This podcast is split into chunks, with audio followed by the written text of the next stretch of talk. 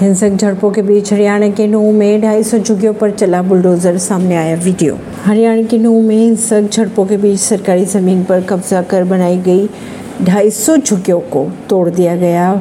खबरों की अगर माने तो कथित दंगाइयों के खिलाफ कार्रवाई के तहत इन झुग्गियों पर बुलडोजर चलाया गया। पुलिस के मुताबिक अगर माने तो ये झुग्गिया बांग्लादेश से अवैध रूप से आए प्रवासियों की थी और पथराव में इनके इस्तेमाल किया गया था।